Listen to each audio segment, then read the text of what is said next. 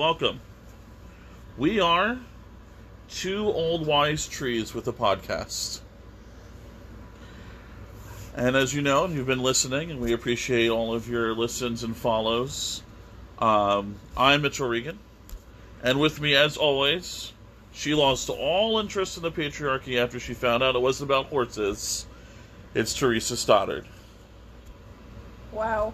Not sure how to follow that one up. Um, I've always hated the patriarchy, but they almost did sell me with those horses, not gonna lie.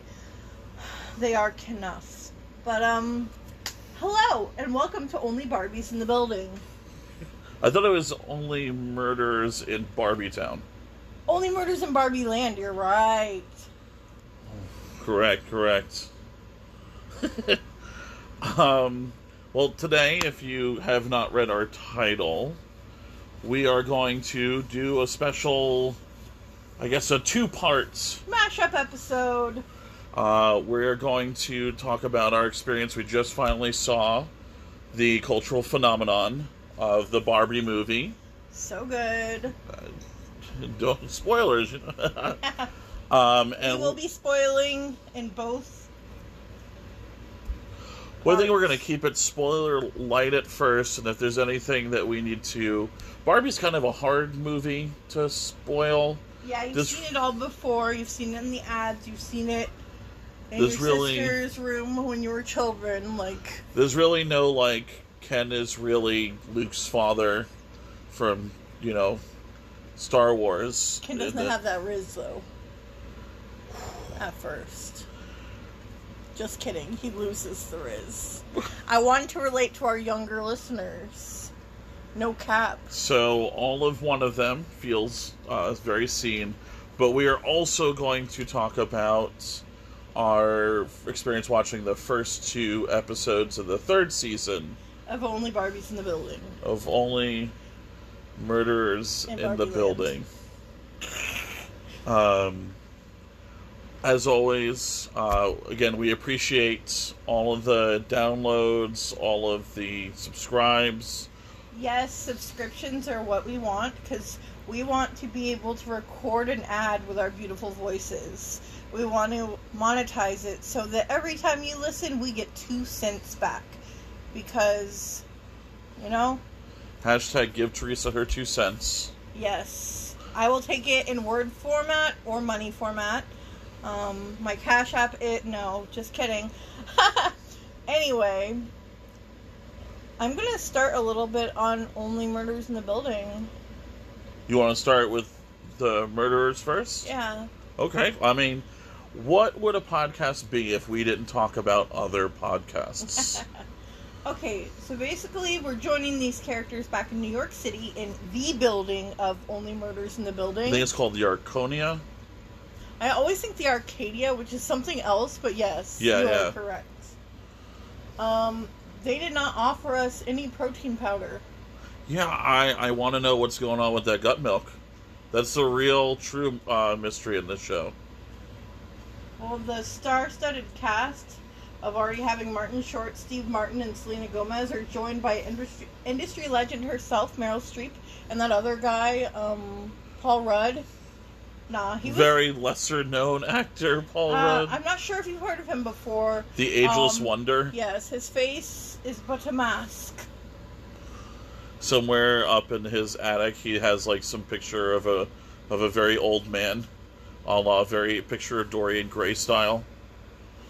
And what does he give to it in order to stay ageless? I, we don't want to know. I think it's Subway sandwiches and then like Aunt Anne's pretzels. I can see that. I can see that. Uh, we're joined in the third season. The first two seasons we're not going to spoil or really go into because we want to kind of give a, you our instant reactions. At this time, we Uh, will be going back. Yeah, we might be going back and recapping the first two, but for now we just kind of want to follow along with what's been going on and uh, what has been going on. All right, so a lot's been going on. How did you feel about the first episode? Okay, so what I what my big thought was the first episode was more exciting, Right, they kind of had to hook us. but the second episode was better. I I agree. And like the first episode, there was more emotion, but the second episode was more fun. And it's kind of glad to see the gang back together. And the biggest thing, my biggest takeaway, other than Meryl Streep as a legend, is do not dare hurt our Oliver Putnam, and do not take away his dips. That's all he has. I I also concur with his his philosophy on on dipping being quite important. Um, This I- is not tobacco for you folks unaware. Nobody dips in tobacco anymore. They do. Are we doing a podcast solely for Major League Baseball? Because I believe that is the only group of people that still go into that. No, we're talking about our ranches, our blue cheeses, our honey mustards, Um, queso, our quesos, our salsas. marinara, arrabbiata. Yes, all of the dips. Give me all the dips. Um, Guacamole. Holy moly. Anyway, moving on. Um, again, trying to keep it splitter light. Um, it looks like they're going to pursue a, a health risk for Martin Short's character. Um, I, what do you think? How do you think that's going to be handled this season? I do not like it. I know you, you did vocalize how much you didn't like that. Why Um, do you think that they're going through that approach? Because they want to show that, like, he thinks all he has in his life is his musicals, but really, like, he has his health, and now when it's taken away, I think it'll help him rebalance priorities while still taking an interest in the murder and joining Selena and Martin. Okay, that's definitely a good um, thought process as far as how the they might wind up using that as a as a plot device. And also, Selena um, is losing her aunt's apartment, and she's forced to be out. So she's clinging to like anything that can keep her with them. Because I think she's of the mind that she should have accomplished so much more by now. She should be so much more successful. She should have the perfect job. She should have her own place to live. And like, maybe yes to the old American dream where when they were in their prime, but with Selena's character and really like, you know, millennials and on, that's just the reality that we live in. Well, one of the things, obviously, uh, they are great at, at making bits. I mean, Steve Martin, Martin Short are legends at it. But one of the things I like that they always, uh, they don't even gloss over. I think it's a major part of the show, is that generational conflict, but finding resolution within that conflict. But you definitely see Selena Gomez's character as Mabel. Um, definitely going the struggles of like what a typical millennial is at this moment, like finding their feeling that they're not accomplished as much as like some of the counterparts in their older generation. When now we're kind of set up to fail from the get go. Right. Yay to uh, post-capitalism, or uh, the uh, the ends of capitalism, as we know it, world.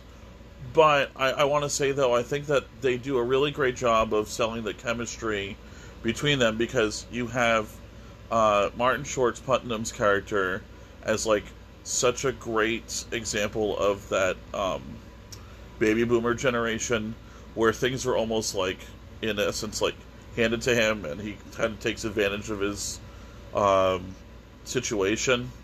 And then the same thing with steve martin's character um, especially when it, he goes and he always references his long uh, stint at being Brazzos um, on the the old running uh, cable television. I just think it's a really great mix of the two generational conflict, like seeing a little bit eye to eye, but also seeing the the struggles between them. I also like that for the Brazzos character, um, it's not as lauded as he thinks it would be. Like, it's not this. Yes, it's accomplishment to run that long, but like, she's like, "Oh, how cute you were on Brazzos." It's not like, "Wow, you were on Brazzos." Right? They definitely don't make it your traditional like '80s to '90s gross um, like age gap difference. Uh, I always forget Steve Martin's name because he has the greatest three name ever, which is the Charles Haden Savage. but um, you know, I realized so the first week they definitely I feel like took the time to point out um, his girlfriend on the show, and then she was significantly absent the second week. yeah. And that could bring us to what I like to call a segment every week that we recap or at least discuss this. Um, I like to call it Who is the Murderer Now? Do you have any guesses on who the murderer is now? Well, now I don't think it's. So I originally was going to go kind of out of left field here and say that Martin's new girl is a little sus. Still trying to appeal to that younger audience, I see. um, my money is 100% behind. Like, put all the futures, all the shares. Vegas has probably gotten way too much odds on this. It's got to be Meryl Streep. Yeah. Did I convince you that easily?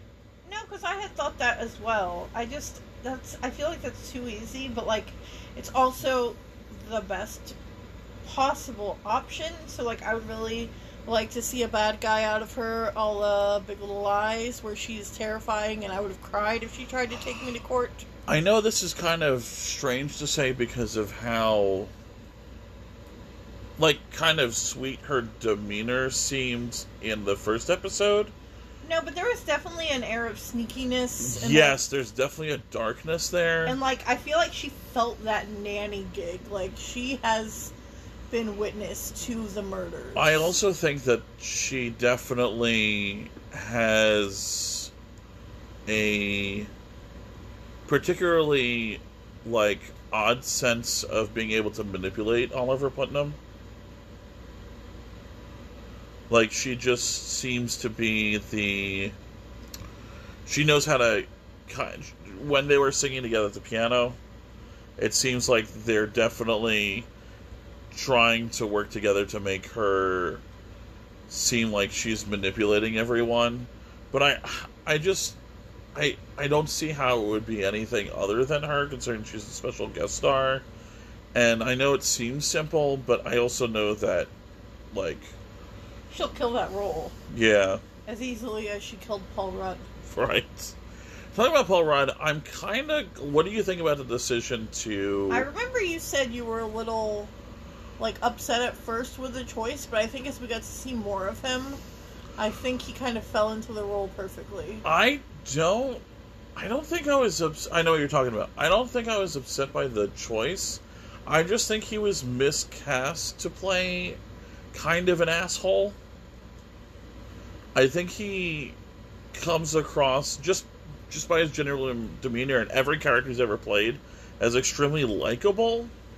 And I think it was a hard right turn or hard left turn for him to play a character that's as despised as it seems like they wanted us to think he was. And who did you mention you thought would be interesting for the role?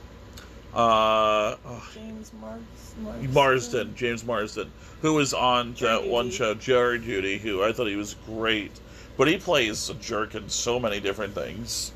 Um, and that's not to say he seems like a super nice guy, but just I feel like Paul Rudd. It's kind of like a stretch to see him like that because again he plays so likable. He's like you know some dad you know in the neighborhood who seems super sweet and nice, and his kid goes to your school, and he's like, oh look at this goofball over here. So I was gonna say one of the things I did like is their decision to kind of really only make him be a character that exists in real life in the first episode. And so I think the choice then to kind of have him appear in the past and also as visions for people was a really good idea because they don't really have to focus on him being like a diva. They could kind of create the image we want to like they want to imagine him being like when he shows up for to Mabel I love that. Yeah, I thought that was. I think was. it was so sweet the moment with um, Ghost Paul Rudd because it really shows and like echoes the problem she has trusting men yeah, I think that was the best scene in the episode. and like she really Martin Short and Steve Martin Yeah, are. I always like get like a t- like is Oliver this a tongue twister? Charles. Like yeah. yeah, Oh yeah, it might Steve better Martin use Short. their television names. Steve like, Martin is Short. This, is this together? Um, but yeah, I think that like they've been filling like the father role in her life, Oh, definitely. and she's starting to like leave the nest, right. and she's uncomfortable about it. You know, by the end of the episode, one of them is going to have her move in with them, though. I mean, if I were in her shoes, I would move in with them. Um, but yeah, I I think that that was a good. I, I liked I liked the first episode, um, but I liked it even more where I saw it was going. Um, do you have a favorite like running gag that they did, or a favorite joke, or a favorite um, just something that made you laugh? Um, give me a moment to think about that. Did you? I had two that I was going to point out. Um. I love when they go to the guy's apartment that you think is the security detail, but he's really Just a super fan. yeah, and he's one of those that guys. Like he's in like literally like every one of your favorite shows, random episodes. Like he was like in an episode of like Stumptown. He was like in an episode of like a ton of just different comedies. But when they go in and they see all the different posters he's in, first off, the different posters are hilarious. But there was a really funny nod to the movie Anchorman when the first poster was Sex Panther. Have you seen Anchorman? No. I didn't think so. It doesn't seem like your thing, but it was really funny because it was it was a nod to an actual movie, and I think a lot of those movies, like, what did one? Wasn't one of them was like dog retriever or something, or Labrador retriever, which is Um. definitely like a joke towards Air Bud. It was like golden. Ret- Was it golden retriever? no, it, was, it had a better name, but Well, yeah, but you know what I'm talking about, right? Anyone who have watched it would have would would know what I'm saying. Um, and then I loved that when they show up for his funeral, they're in holding room three. Oh yeah, they're like, okay, we're going up to the main part, and they're like, no. And then Selena Gomez says, oh yeah, like here's my name, and then he's like, just strangers come to holding place three. Yeah, because Oliver always thinks he's way above his status. Yeah. Um, but I loved how they go into it, and it's like they're sitting down watching a TV of something that's going on in a different room in the same place that they are. I also love the bit about, and I know I'm choosing a lot in the second episode, but it's just more fresh in my mind. I love the bit about uh, naming the different areas of the church. oh yeah. And then he's like, What are you, like some sort of famous uh, church architect? And then he names one. Yeah, yeah. I think Wren was the name of the the architect. um, and then my my my uh, I, I think I also really liked um, just like the uh, the whole um, like the whole him uh, having to go to different place like different places the funeral place and like him pretending he knew those you know the names of those places. I thought it was funny.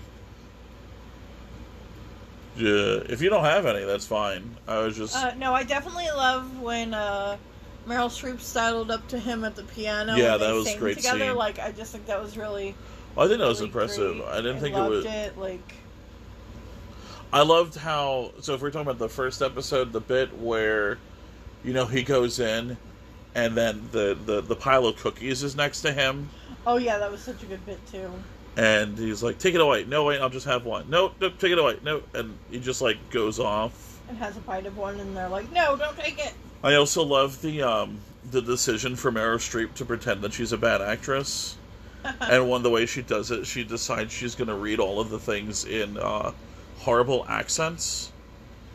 and they're still better accents than you've heard from anybody else. Well, but like they're like they're exaggeratedly bad. Like they're uh, on purpose. It's it's great. It's great. It's really fun. The funny. fact that she chose Aberdeen is so funny to me because that's where one of my first publishers was based. Really? Yeah. Oh, that's wild. Yeah, so whenever I hear it, I'm like, oh, okay. Do you ever talk to them like on the phone or? It didn't go that well, so. Oh, I was gonna say because it'll be really funny if like, like it's almost like a Pavlovian response. You're just like, oh, publishing. oh, know? about me, I pick up accents. I don't mean to. It's like a trait among autistic people. We'll kind of match accents with people we're speaking to and get a little weird. Like, I'm not doing it, but I'm like to make it. fun of you. Yeah, like, I like- promise I'm not making I, fun of you. I think it's just like a like a survival instinct that you're like oh, must sound like the other one. right, right. Uh, is there anything else you wanted to add? Any predictions? Any thoughts? Um, any? No, not really. I just love this show so much, and I'm glad to see a season three. Um, Yeah, I I really want to see. Are we going to continue talking about it week by week? um, I think we will. Uh, if there's anything else that winds up, you know, It might be in um kind of a mashup episode like this, right? and then like say they have like the most epic finale, then maybe we can go and do kind of a deep dive on that one and why we loved it so much. But I'd say they get about this much at- attention while we're talking about other things as well. Absolutely.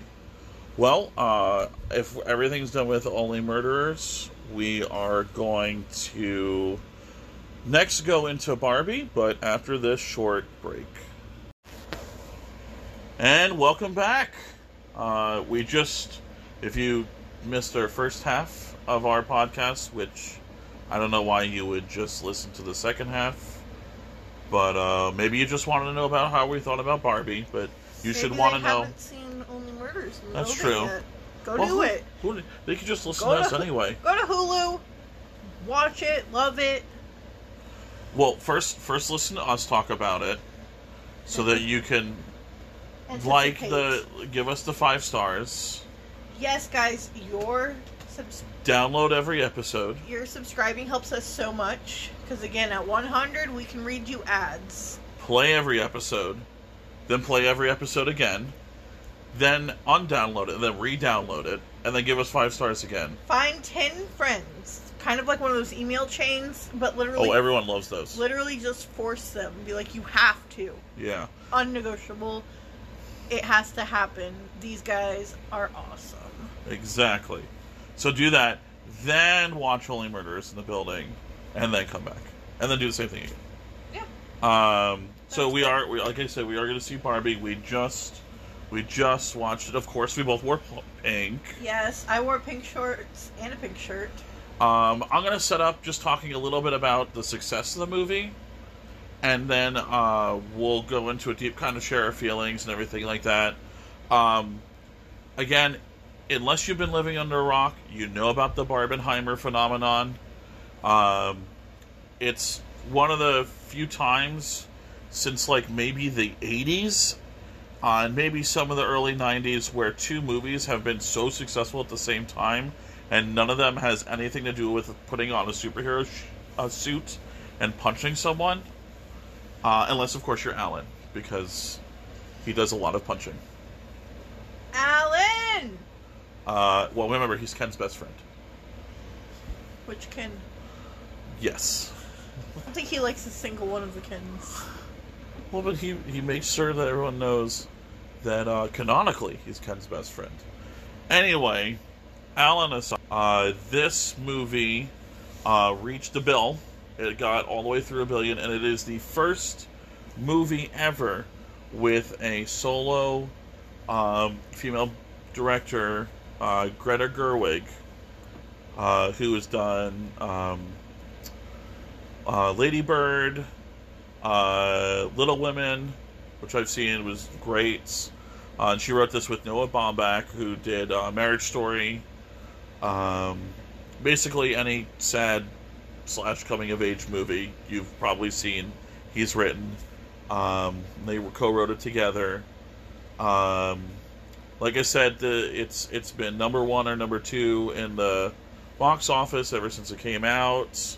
I love that it shared uh, the same thing with like maybe one of the broiest movies of all time with Oppenheimer, which we're planning to see next week. So next week's episode, I'm assuming we're probably going to have a little bit of a breakdown of how we feel about that.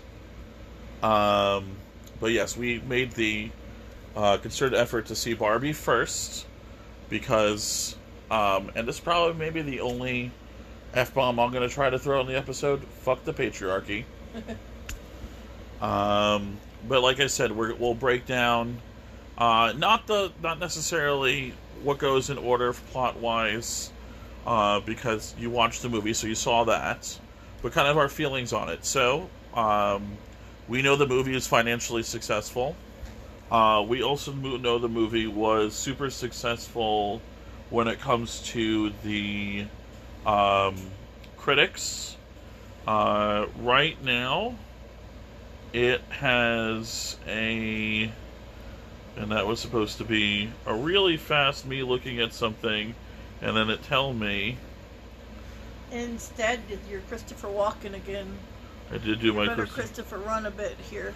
Uh, it has an 88% on Rotten Tomatoes, which is pretty high, especially because The neck We- beards are going to be out and about. exactly one. of- These are the kind of movies that Women that don't have movies. hashtag like uh, women aren't funny. All that stuff that comes with movies like this. So I bet uh, in the middle though they were really excited. yeah, They're like men power, woo, boys night. Yeah, that's when Ken goes to Century City. That's like every single neckbeard going. um, but uh, I, like I said, it's up there, and a lot of people already uh, presume that this is a movie that we'll probably be talking into February and March when the Oscar seasons come up, and uh, we're looking at maybe some of your best actor performances, best director, best screenplay.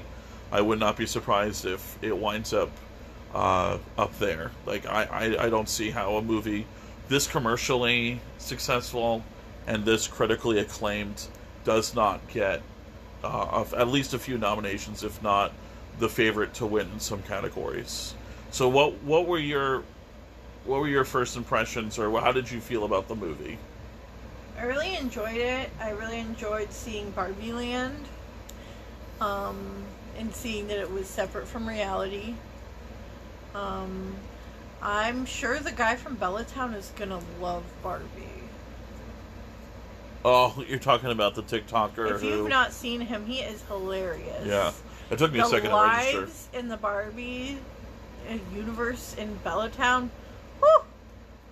Yeah, that that's the best gossip on TikTok is found right there. So I was definitely thinking of him while I watched it. that's Um, funny. Loved Alan. Loved stereotypical Michael Barbie. Sarah was great. Yeah. Yeah. Um, So I, I question. I, I d- uh, and this is just kind of going off of what you're saying. So one of the things that a lot of people, and this is something I was thinking about, uh, back in like again the 80s and 90s, I feel like a lot of actors back then could like sell a movie. Like if you knew that person was in it, like, and I know the situations have changed for this person. Tom Cruise. Oh no, I well Tom Cruise is an excellent example too. So let's go with Tom Cruise. If Tom Cruise was in a movie, if it was in the late '90s, early 2000s, people would go see that movie. Um, I would. I, I what I was going to use was Will Smith. If he was in a movie, people would see that. That stings, man. I I well, felt that slap. yeah, we all did. Um, but I was going to ask, what do you do? You think? I wish I could go back in time right now and tell Theresa that's watching that, watching Will Smith slap someone at the Oscars, that I would then be, not even that long later, talking about it on my very own podcast? that past Theresa would be very confused. Yes, and it was present Theresa's idea, so, you know? Present, future. All right, Um, but, but the past participle of. Okay, let's get back on track here. no, I, usually everyone listening to podcasts love breakdowns of grammar. So, I mean, the good ones do. um, what I was going to say though is, do you think Margot Robbie is maybe one of her only movie stars. That's an, a, that's yeah, a question. That's, that's fair. Don't be a jerk. No, um, I, I didn't know if you were thinking I was going anywhere else with that. um, Which unfair. You know she's Australian, right? I am aware. I didn't know if you knew that. I didn't know she was Australian. My biggest takeaway from Margot Robbie is that she has such a big mouth. But like, like her smile is like her whole face. It's I love it. Yeah, yeah. This is not a bad statement. It's just like when she smiles, it's her entire like the She smile. knows kind of like how to brighten no, but up also her. her smile just like reaches everywhere. Yeah. Well, for lack of better, she has a very like her when you're an actor or an actress, your face is kind of like your instrument. Like your expressions like that's why I love like a lot of older actors because they have like all those wrinkles so you can see all of like their emotions on their face. With Margot Robbie, she has such a big instrument to work with with her smile and everything like every act, every role she plays it's usually some version of it, it's wild to say this but it's true like some like version of, of like manic where she always feel like she's always there's like a darkness behind the smile And like her eyes are always very alive, very Right. electric. yeah well i mean like she harley quinn Yeah. She's she plays a psycho like not really psychopath, more of a sociopath. She plays um I don't think that's the right term for either, but we'll go ahead and move on. you don't think so? What do you think it is? No, um, Do you think it's more manic? then? Harley Quinn definitely has um, And it's her version of her Harley Quinn specifically. of um, issues, but I would not say that she's either a psychopath or a sociopath. Really? Yeah, I'd have to, of course, uh, do more research into that, but I don't think that that's uh, the right terminology to use here. All right. which is fine. Yeah, yeah, I um, know, I know you're not you're not like trying to cancel me on want the to spot. make sure that We use the right- buddy. What? yeah, the nights, yeah. Um No, I, I you know what I'm talking about though? Like the the range of emotions the range not rage the range of emotions that she shows on her The face range of emotions of just rage. I mean, that's just what we've learned in this From the movie is from the patriarchy. Um, no, but the the range of emotions she displays in her face, where it'll show that she's smiling, but you can see behind her eyes there's a lot more. Um, and so we've also got to um, mention Ryan Gosling. Ryan Gosling. His performance as Ken, like I never thought I'd be saying these words, but like he is Ken, and he did a perfect job. Like I, I I would even go further. I think that's the best performance he's ever had in a movie. I feel like a lot of his other movies, he's kind of like this brooding figure. This he usually doesn't say a lot of things. Well, this is Ryan Gosling from the female gaze, not the male gaze. Oh, I, yeah, that's so the yeah, male gaze true. is what we get in the, this the midpoint of the movie. Right. That they're like, I'm broy bro, and I look so hot to my bro, and that's it. Like the women he's- aren't even really like considered in that. When he's explaining the patriarchy to the patriarchy. yes. But then when he found out it's not really anything to do with horses, he was just not that interested. yeah. And is that when it turns to the female gaze?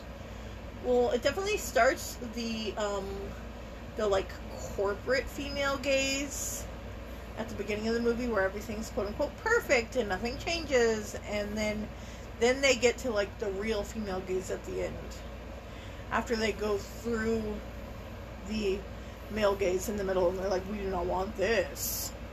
Right. It's almost um Like it was a cautionary tale for them, like they don't want to go in that direction. And Right. they're hoping that Earth goes in the other direction. right. It's a little more Barbie Land, but not from the beginning. The end of the movie Barbie Land. Well, what did you think about?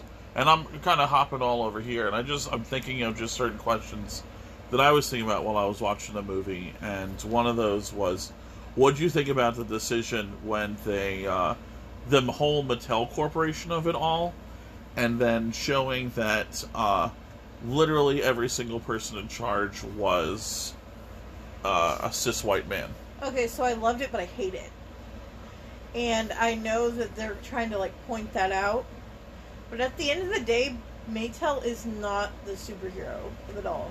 Like, yes, that's where Barbie came from. Um, like Maytel. Mattel? What? Sure. I don't know. I think that's, I don't know. I don't care. I have pronunciation dyslexia too, so. Well, um, it's just like I don't care what they have to say, and the the fact that this is just going to get them all the more money is like. mm. Well, I think, and again, like I said, we're jumping around. But at least, like I do feel we're going in the right direction at least. So you're saying, Like nor they're like they were pitching normal Barbie at the end, right? and then when Will Ferrell's character was like, "No, horrible," and then they're like, "Sir, it will make money." By the He way, was like, "Oh." Will Ferrell's back. That was a, also a really great performance. Um, so you do you wish that they handled the Mattel situation a little bit? I wish Differently? um, they would have cleaned house and had an all-female team. One of the things I did like, But it's not to say that at the end of Barbie, that's not what they're striving for. They leave Right. it open-ended. well, I think also what I do like is it wasn't really necessarily even about the journey, because the person who's who's the the the protagonist really isn't even Barbie. It's it's really Ruth Handler, who is the person who created Barbie. hmm and because it's I like that she kind of got to be a guiding force in Barbie's life. almost like the mom she never Yes. had. And then, like, not just from there, but being like, I want you to be fully aware when you go out into the world. It's not going to be what you think it is. Right. It's there are going to be good things, but there are going to be so many bad things. So you need to be ready. You need to be ready for it, Barbie. Yeah, and they do this beautiful montage, which is actually like recording of uh, different videos from the cast and crew. Which, um, like, yeah, you could tell it had a lot of heart in it. right.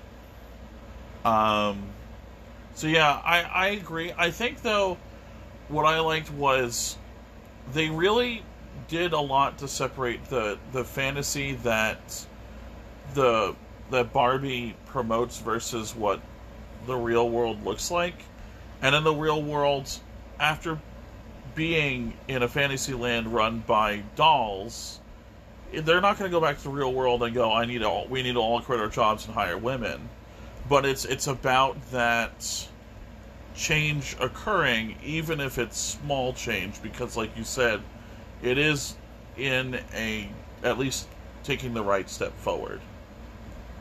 You know, from a progressive standpoint, and like even though, again, like you said, the best lesson would be, you know, men should not run this company, but at least you know maybe they would run it in a direction that's not going to be as like objectifying, not like going to maybe be let's see you do some real change. Maybe right. use some of these proceeds, these profits, and put them into building that community that we want to see. So The real dream of, say, Ruth in the beginning, because she Right. wasn't creating Barbie to like give girls eating disorders and to Right. ruin the world.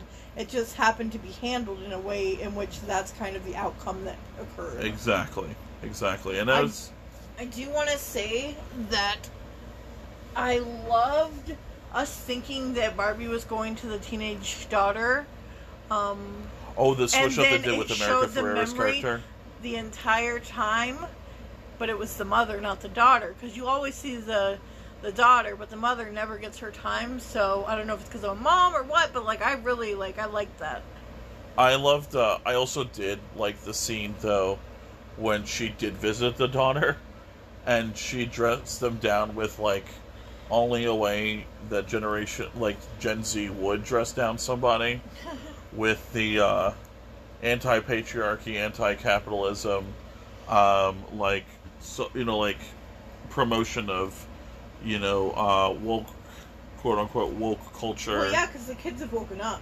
They Right. have to. They have. They've not a choice at this point. Right.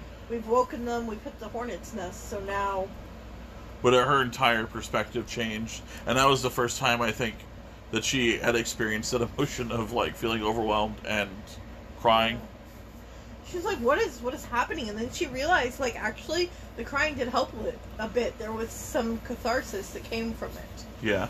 So from crying to something a little bit more fun, what did you think of uh, Kate McKinnon as Weird Barbie?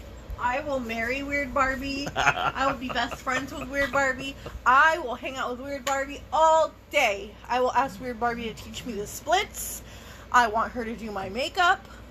If we can find a nice hypoallergenic one. I love Weird Barbie. I am Weird Barbie. Yeah, Weird Barbie was amazing. I thought Because she got played with too hard. And I like that they didn't push it too bad in the dirty direction. no, yeah. But everyone. Well, they were too busy been- having beach offs. But anyone that's been a, a teenage girl, a tween girl, a like Has had that experience of taking a Barbie in, which they mention when several, not several other, but other girls have, or you know, women in the are like, oh yeah, I had a weird Barbie because I did this and I did that. It was So there are some that are like cutting their hair, but the other ones you're making your Barbies kiss right. and so on. Um, yeah, I like that. I did like the twist with the mom. Um, And I love how when she was getting disappointed, like she was like, "Actually, let's just go home. There's no point." The daughter was like, "No, you showed me. Like, I love your drawings."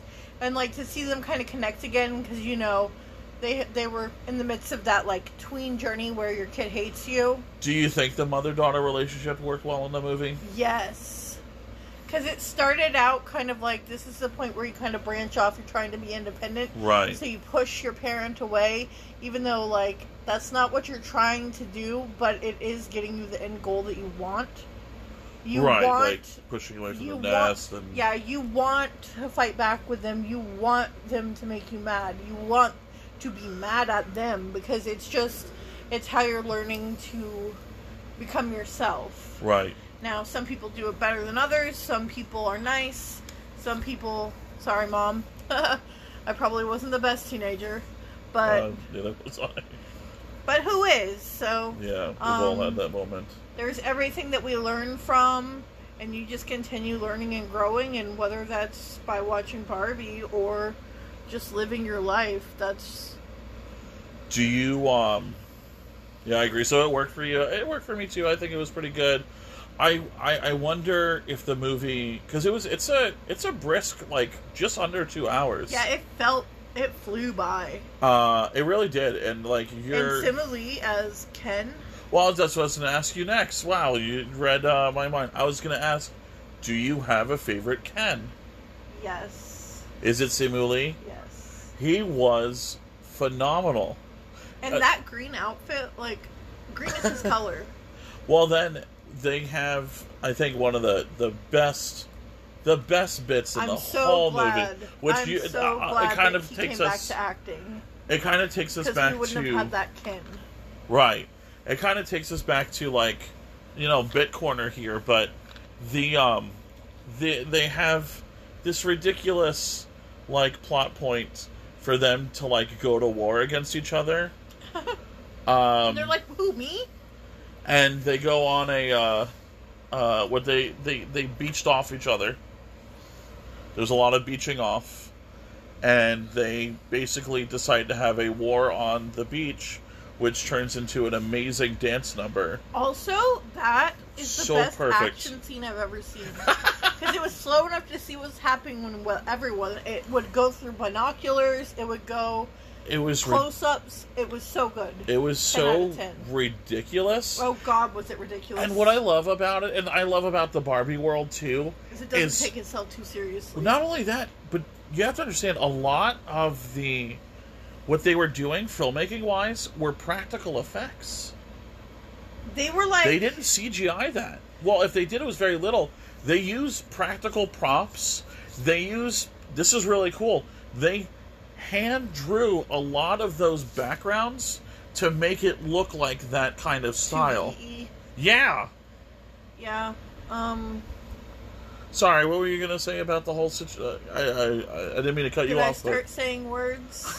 I, What I were know. they? Because I had something. I didn't mean to. I'm sorry. If it comes back to you, and you, then you just kept going. well, I just think I think people would be interested to know uh, that it's just a lot of that stuff and a lot of the the whole. Um, oh, I remember that. Was go ahead. It's like the smartest kid in class, but they have to do a report on something. They're like, really? This isn't serious. And they're like, you know what? I'm gonna make the best damn Barbie movie you've ever seen.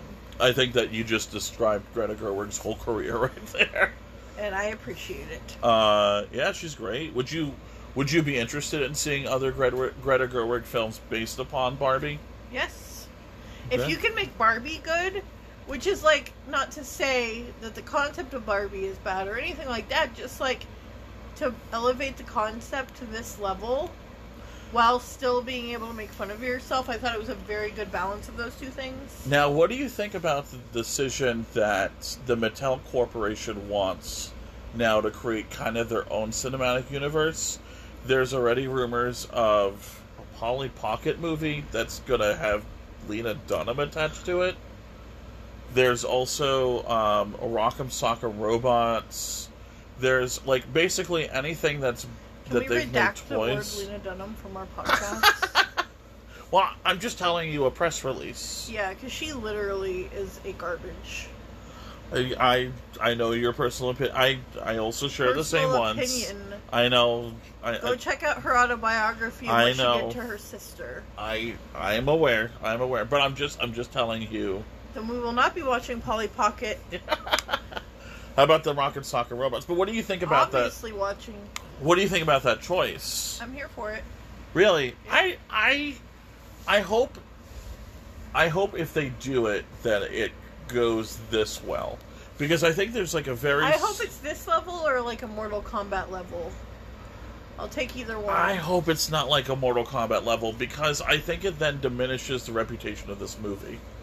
From my specific, in my specific opinion, because it ushers in this whole level of, like, these companies making so much, like, billions of dollars off of the fact that this movie really is just, it has Barbie elements, but it's a really, it's a strong feminism, anti, um, anti patriarchy, but like also a really now m- movement movie.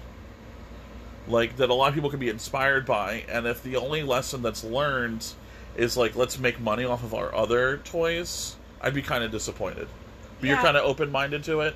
I am, and also I've seen quite a few posts um, here and there where like little girls are watching the movie with their family and they're Right. coming out and they're saying, "What's the patriarchy?" So if we're teaching this generation of young women um, what to look out for, then we're going like I think it's a further positive change than what you would. Then my only hope then is like the Rock'em Sock'em Robots. Then is like this big takedown of the the the the rise of fascism and So my Rock'em Sock'em Robot movie idea is to get all of the MAGAs and the um, Trumpers and such and such. Okay. let them experience Rock'em Sock'em Robots in the way we all intend. Okay, and what what what what do you intend I want to see incels and Nazis punch in the face. by Rock'em Sock'em Robots? Yes. What I'm saying is that as long as if they're gonna make movies that profit off of this these ideas, I hope they still continue to promote these positive social change ideas, because then ultimately, even if they are making money off of their own corporate creed, then they still get to have a message that's positive. That's, That's that's what I think.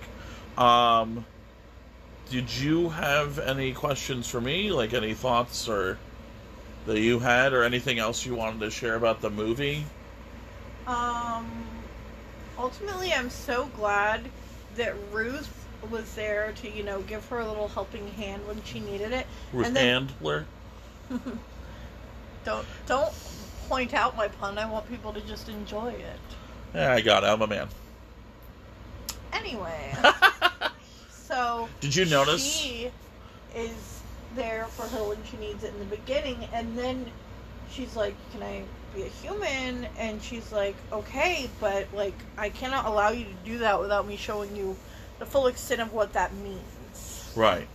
So yes, there's going to be the good, but there's going to be so much bad, and it's going to be different, and you're gonna die.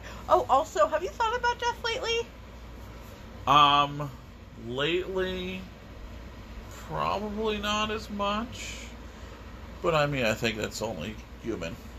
Yeah. Did you notice at the end though that Existential dread, Barbie. uh, Barbie, when she shows up for maybe what's the funniest bit in the whole movie, um, announcing to the world that she has uh, all of uh, her sex organs.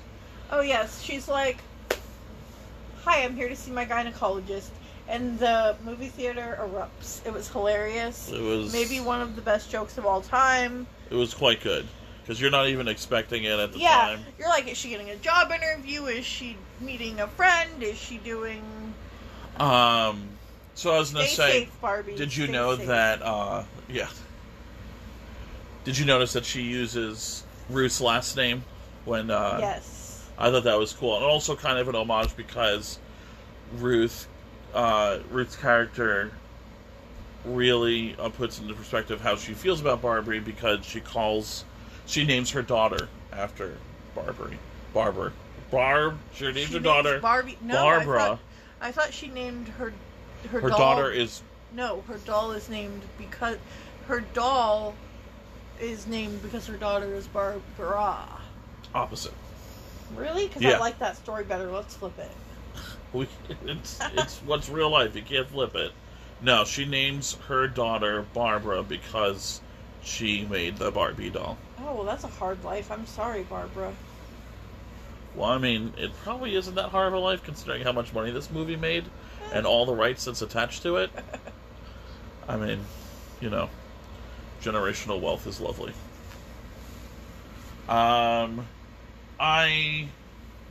What did you think about as any musical choice? What did you think about the Ken song? Um, I love the Ken musical, and I will be listening to all of these songs throughout the week.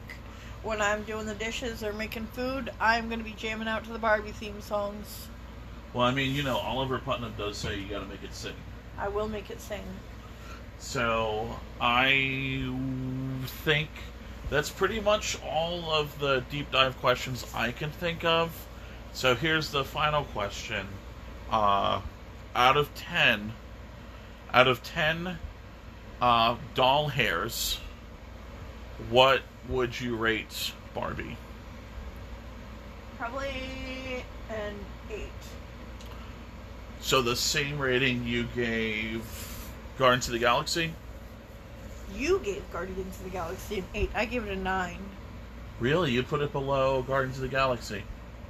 I mean, there's nothing wrong with that. I just, I'm surprised. I would do reverse core. I would put uh, Barbie as a nine. Ah. I think because this is this is how I put it as a nine. I think the movie is is very well done. Not that I don't think that um, Guardians of the Galaxy wasn't well. I think it was well done too. I think also like if Marvel winds up heading in that direction, oof, here's looking at you, Marvels. Um, I think if uh, oh, but I think the reason why I would give Barbie a nine over an It's eight, because it's a single movie and not a franchise. and that's that is a good point. Kind of like if I consider that part, they might be like the same rating. I also think that not not only that, I also think the cultural impact Oh yeah, it's much higher. kind of, and I sometimes try to factor that in of like where we are as a culture in time, and I think that when people talk about you know the summer blockbusters of 2023, I think that like this will this right now what's going on in theaters with Barbie and like I said next week hopefully we'll talk about Oppenheimer. I think it'll forever be known as the Barbenheimer summer. Where people finally went back to the movie theaters uh, and watched the movie, and it was not superheroes after like almost a decade and a half. That So- That would be, I think, if it was just a really good to decent film, I'd probably give it the same rating as Guardians and Eights. But I think just that cultural significance, and I think again, like I said, I think come Oscars time, we're going to see this uh, come up, and I would not be surprised if this gets a Best Picture nomination. Well, I would definitely want to do a rewatch once it comes to streaming. Uh huh. All for sure. Um, uh, but I think um, that's it all for me. Uh, did you want to plug anything, or do you want to All right. remind the listeners to? Okay, so I've been working on a TikTok account. Yes. So not only do I have to speak with my mouth, I have to be a human. you have to with speak my with your body. face, Yeah, so and I'm the TikTok now- account is It is, I think, Therese, no, Theresa Ceratops. So Theresa, but with Ceratops at the end. and you have an H Yeah. in your name. I know that, but I don't know if they know Yeah, that. well, it will be in the link tree, like I said. Um, And where can they find that? through the Facebook. Um, the Spotify is the most important, obviously, where they can find us here. And then every on every account, we're either a podcast question mark exclamation point or a podcast twenty three. So if you type that in, you'll find us just about anywhere we're available. Thank you. Um, if that's all, we again would like to thank our listeners. Uh, we're so thankful that we have any at this point. Yes, thank you so much. We've got 36 subscribers, which feels honestly unreal to I us. I thought that, especially if you're this far ahead, you guys are the real ones. Uh, I thought maybe I, we'd have five, including both your mom and my mom. like that we're strong arming, like please, dear God, like our podcast so we don't look like a bunch of doofs. I mean, we still do, but I know, And but we're due to have what? How many people? 36 and we have 53 listens altogether. And our goal is to get to So we're really, really looking for that 100 subscriber. Um, And we might even we might even release a special episode once we get to the 100 subscriber base. yes, and like like we're talking about, maybe do a giveaway, get our fans over here. Um, so if you have us- any ideas that might help us, if you want to share for us, if you want to message me, I'm very responsive. I will talk to you on TikTok. I'll talk to you on Facebook. Talk to you on Instagram. talk to you everywhere. Yep. Anywhere I'm at, I'm good. While I've still got the time, I will be here and chatting with anyone and everyone. And we would love to join you on your podcast. So if you have a podcast that you say, hey, I'd like a couple of goofs to come on who like to talk about television and movies and most things pop culture related, then we are here and we do take requests. Absolutely. That being said, you're welcome to come on our podcast. If you have something you want to talk to us about, our schedule is wide open. We're starting to book people now, so uh, We before are. We it fills up, yeah, got a couple of excited guests that I mean, I, I, we're there's excited some for. that you will not believe. Yeah, I I can't believe. like I'm, I'm like they'll give anybody a podcast. I guess. Yeah. I mean, this is the definition of that. so we made this, and we're making things happen that you couldn't imagine, or at least I couldn't imagine, and yet I did it. So, um, really appreciate it. We love our fans. Can't thank you guys enough. Um, we'd love to hear from you. You can email us at a podcast question mark uh, exclamation point. Wait, is that the right one, or did it make me do just twenty three? Some of them are funny about that question mark.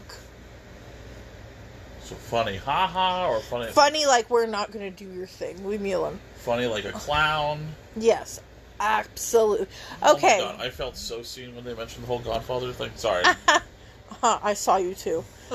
Okay, I think at that so point I was covering my face. It's a podcast23 at gmail.com. Okay, looks like I kept it real simple with that one. Um, It's real easy because it's just the name of our podcast and the number, the year we're in. Yeah. Are we going It's to change it almost when like it's I designed No. it that way. I know. Ooh, behind the curtain. All right. Well, love to have you here, and we will see you next Tuesday. Don't forget to go to your gynecology department. Yes, it is very important. We've got ours scheduled. Again, uh, I'm Mitchell Regan. Thank you again. I'm Theresa Stoddard, and we will see you next Tuesday. It's a threat at this point.